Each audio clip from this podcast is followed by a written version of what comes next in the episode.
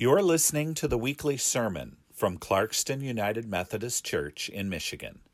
We are a church dedicated to connecting people to people and people to God. To learn more, visit us at clarkstonumc.org. In just a moment, you're going to hear a word from Scripture.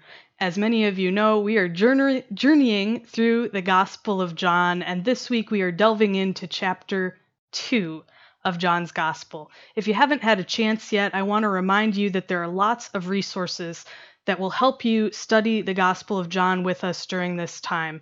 Pastor Rick has posted several videos so far about the chapters of John that we've explored. A new one is going to go up tomorrow morning, so I invite you to check that out. Those have background, context, some maps, all the information that you need to help you understand the Bible chapters as we read them together. There's also a study on Tuesday mornings. Information is on the website.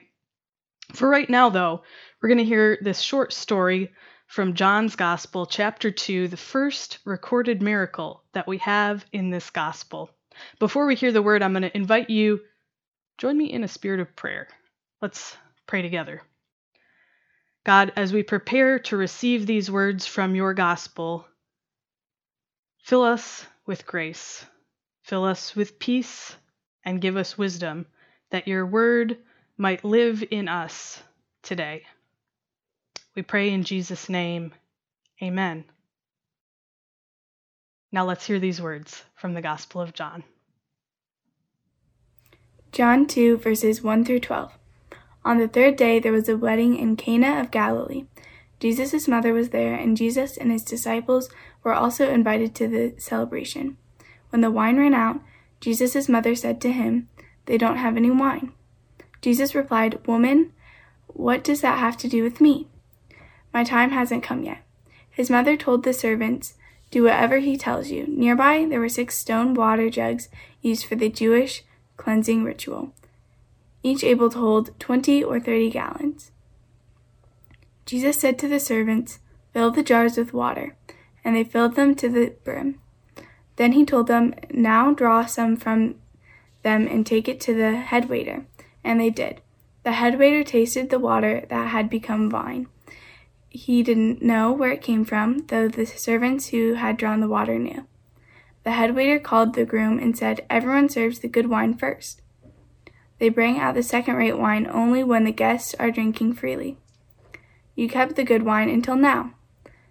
This was the first miraculous sign that Jesus did in Cana of Galilee. He relieved his glory, and his disciples believed in him. After this, Jesus and his mother, his brothers, and the disciples went down to Capernaum and stayed there for a few days. They don't have any wine. The statement from Mary in the scripture is about being worried that there won't be enough to go around. She's nervous that there will be expectations that are not fulfilled at this wedding party. I don't know about you, but I identify with Mary's nervousness a whole lot more now than I would have before the pandemic.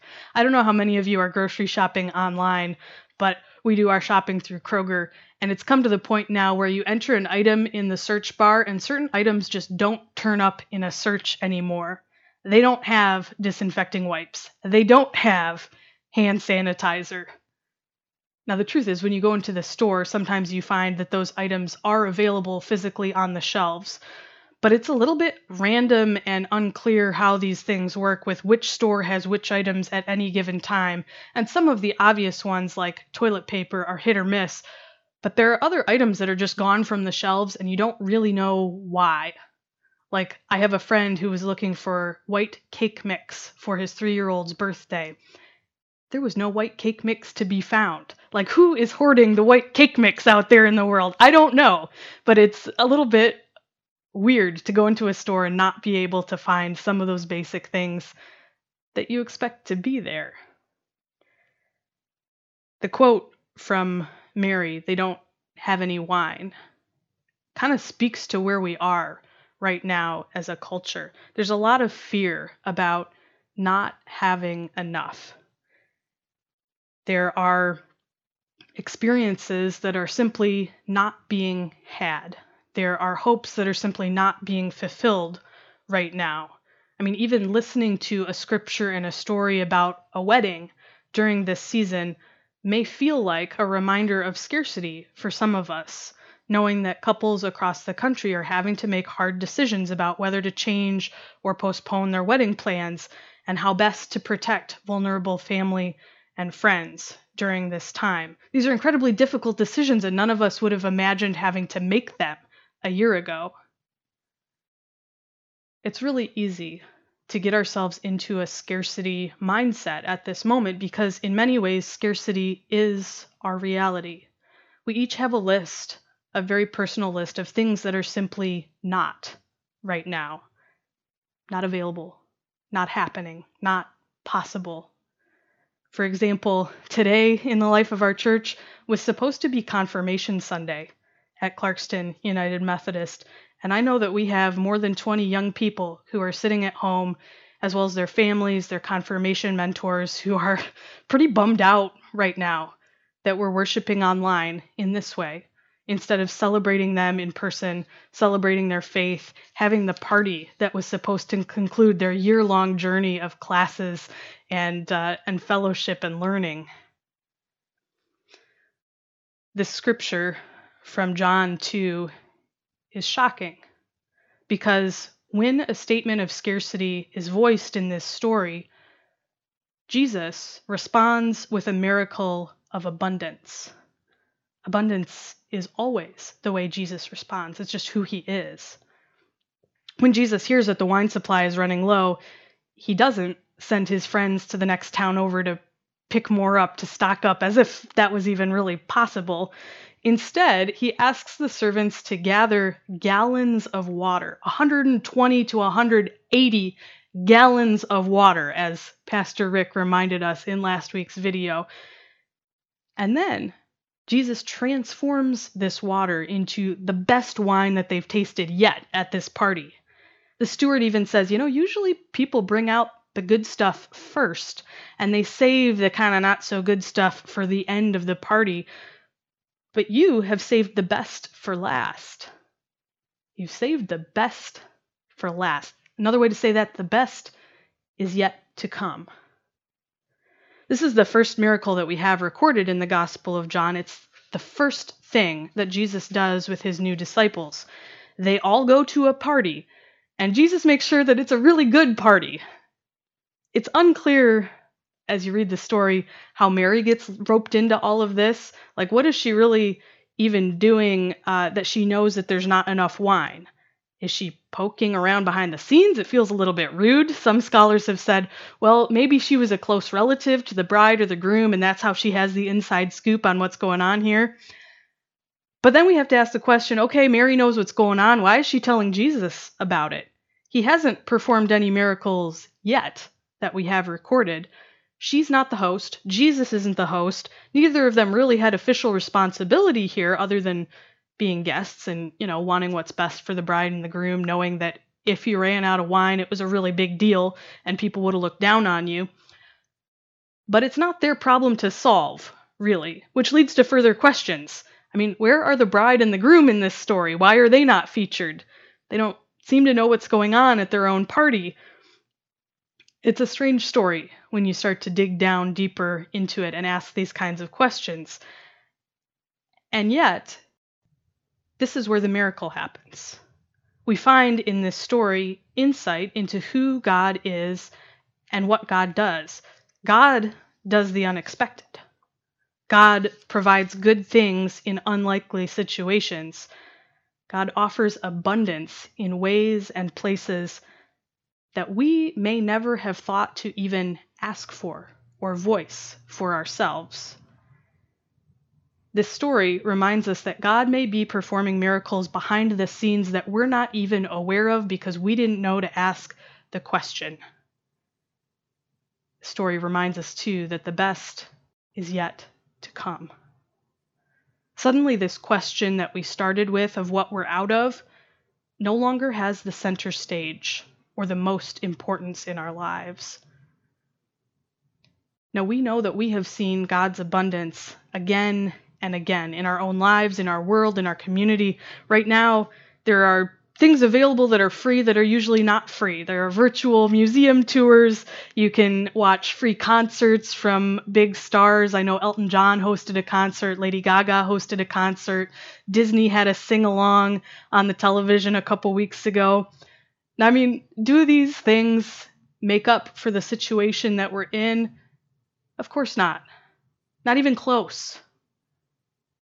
But there's still examples of abundance and generosity. And our challenge as people of faith is to name things like these, as silly and simple as they are, and others, to name these things that are good, and to give thanks for these small blessings that we find around us. I've heard, too, in this season of people calling local restaurants and saying that they want to buy meals for people who need them. They want to buy meals also for healthcare workers, for first responders. What a great example of abundance and love. If that's something that speaks to you, I'd encourage you to do that too. Call up your local restaurant, see what might be possible. I know that in this moment when we can't come together in the same room, people are organizing drive-by celebrations for birthdays, for anniversaries, and if you haven't seen one of these, people stay in their car and they drive by somebody's house and they wave out the window, they hold up signs, and it's not just for celebrations either. I know that people have done this in support of those who have lost loved ones. There's so many ways that we can come together and show one another that we care. And these are examples of abundance right here and right now. Now, speaking of showing abundance and signs, that's the language John uses. Have you seen any signs recently in people's yards? I've seen signs. They show support for healthcare workers, for essential workers, for first responders. What a great way to show support, to show God's abundance, to show generosity towards those who are on the front lines and caring for others in our community. It feels like such a small thing, given all that's going on, but in an era in our country when it seems like we disagree on almost everything, we all can agree that we support our healthcare workers. We all can agree that we are thankful for those essential workers who are at the grocery store, who are making food at restaurants, who are teaching our children online, who are protecting our communities, who are carrying the mail. We support these people. We can agree on that. What an example of abundance. And really, there are an abundance of examples of abundance. People stepping up in these small ways to show support for one another during this time in a way that I have not ever seen in my lifetime. I think about our congregation, for example. In the midst of this stay-at-home order, our food pantry has continued to operate on a monthly basis as it has in the past, and we've had volunteers coming into our building to help distribute food to families who need it. And I know that they've figured out systems to pack boxes and get the food to families in the safest way possible. But it's also a risk to do that work, just as it's a risk for those families to drive to our church and pick something up. Food distribution will happen by appointment again tomorrow. And I give thanks for the volunteers who are packing that food and making that ministry happen. I give thanks for those families who are brave enough to journey out of their homes to receive that food. Abundance is not only in our community, it is personal. I've personally experienced abundance during quarantine. Many of you know that I am lucky enough to have a 10-month-old daughter named Maxine. Well, my husband and I, husband Joel, we've been doing the full-time parenting, full-time pastoring thing. Joel's a pastor as well. Many of you have been working from home with your kids, and you all know it is a lot. It's quite the task to parent while you're trying to work. There comes a time every day with Maxine being under a year old like she is, late in the afternoon, early in the evening, when it becomes a little bit difficult for anybody in the house to work because Maxine starts to get a little bit fussy as it gets close to bedtime if she's not kept entertained. Have you ever experienced that as a parent? It's kind of that magical hour or so before bedtime when we're trying to keep her awake and occupied so she doesn't get crabby. So since the quarantine, it's become our tradition when we're trying to keep her awake to play the piano. I'm standing right by it here. We received a player piano from my great uncle when he passed away earlier this year, and with it we received a case of 120 to 180 rolls, same as the number of gallons of water that Jesus has collected. If you're not familiar with a player piano, you put these rolls into the front of the piano, and air goes through the rolls, plays the keys, and you have music without having to know a note of it yourself. Pretty cool. Pretty cool stuff. It started as a way to fight infant crabbiness, but it turns out that Maxine loves a player piano, and if she is standing, she starts bouncing when the music comes on, and she'll wave her hand, and if she's sitting, she will start clapping, or she'll start smiling. She loves music. She loves the player piano, and we get to dance with her, and we get to share music. I gotta tell you, pre-quarantine, this was not a time of day when Joel and I were both at home. One or the other of us would be at church, we'd be getting ready for a meeting, we'd be connecting with other people who were in the building. There were things that we were doing, so one parent would be home, one parent would be out. This daily moment with the piano that we've come to love, it wouldn't have happened without quarantine. Now that I've said that, do I wish that we weren't in the middle of a pandemic? Of course. I wish the pandemic weren't going on. But when I think about God's miracles of abundance, I think of Maxine dancing to the player piano, because that's the silver lining for us, for our family. We each have a list of things that are not right now, things that are not happening, things that are not possible, as I've mentioned, and there's no way to change most of these things. We can't shift what's going on this global stage. But I'd like to challenge each one of us to make a list of things that are, a list of abundance, a list of silver linings, things that are good, that we are experiencing even here, even now, even in the midst of a pandemic, things that we may not otherwise have experienced. It doesn't matter what you call your list. If it's the good stuff list, the abundance list, the silver linings list, it doesn't matter if you physically write it down on a piece of paper or you just keep it in your head. I want you to think of all of the things that are today, all those things that are good, and I want you to name them one by one. You can do it as a family if you live with other people. You can do it by yourself and call up a friend afterwards if you live alone. And then I want you to give God thanks for those good things. The challenge for us as people of faith is to look at life through a lens of gratitude and abundance, seeking out ways that we can be part of God's miracles of abundance for other people, so that all may have enough, so that all may know how to identify the good things in their lives and share them. It's not enough for us ourselves to receive abundance. We have to share it. That's part of our call as people of faith. You'll notice that Jesus in the story doesn't just transform a little cup of wine for himself. He makes sure the party has enough to go around. This is who Jesus is. This is how Jesus lived. And we can't share abundance exactly in the way that Jesus does, but there are plenty of ways that we can provide joy for others. We can provide food. We can provide drink, we can offer support to one another, and it may be that what we are able to share amounts to a small miracle in someone else's life, and we have no way of knowing what those things are going to be before we offer them. This week, I want to invite us to intentionally look for signs of God's abundance, even in this season, and make a list of those things that we want to give thanks for. Because every single one of us has something good in our lives right now if we have the eyes to see it. And sometimes the miracle that we need most is simply that of claiming our faith and identifying what is good. In the face of messages that say, there is not enough, the sky is falling, we'll never get out of this thing, Jesus proclaims, there's plenty for all if we share. and all will be well. Peace I give to you, Jesus proclaims. That's who Jesus is. That's the kind of message that he came to earth to proclaim.